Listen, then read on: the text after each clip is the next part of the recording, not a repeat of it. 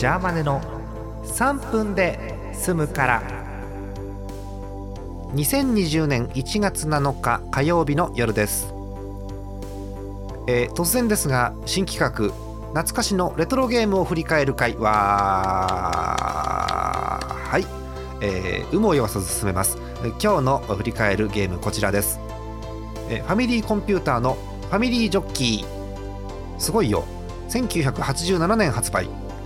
えーともう数えられないな。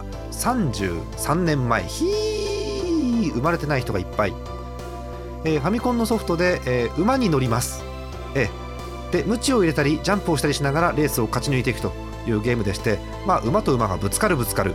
危ない、えーで、えー順位が上ですと賞金がいっぱい入ってでなおかつタイムがレコードタイムですとさらにボーナスが入るという仕組みで、えーたくさんお金を稼いでいくと上のランクのレースに出られると。いうことになっております、えー目指すは16レース以内での最終レース天皇賞。えー天皇賞が 3200m の障害レースっていうとんでもないことになってるんですけど、えーそこを目指していくということでございますよ。で、えー最初に馬選ぶんですがキャラ差がありまして、えー16頭馬がいるんですけど全部ねあのスピードが違ったりとかスタミナの良し悪しとかジャンプ力とかいろいろ違うんです。えージャーマネがよく選んでいたのはもう知らない方ごめんなさいね、えー定番がディスコボーイ。なんかねミスター平均値っていう感じの全部パラメーターが2みたいな感じのね馬ですよ、えーあと桜タイガーっていうのもね結構あの標準的なやつでいいんですよね。ただ一番推したいのはねあの私昔ファミコン放送局でも選びましたけどこいつです。鴨のネギ。えー弱い。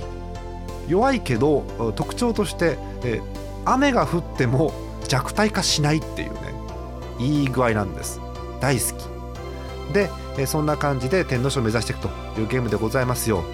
で、えーレース進めてって、えー後半の方のレースになってくると距離が長くなるわけです。でムチ入れるたびにスタミナ減ってきますからスタミナ切れるともうね走んないわけろくに。だスタミナ温存しながらということになるんですけどこの競馬ゲーム体力回復するアイテムがあります。体力を回復しながらという変わったゲームですね。うん。あと別モードで、えっと、ちゃんと競馬予想でお金をお金っていうのはゲーム内のお金ですよ。かけられるモードとかありましたね。うん。あとねこれ皆さんご存知かな？えっとナムコ公式で作ってるボーカルアレンジで「恋のダークホース」っていう曲があります、えー誰も知らないかこれ。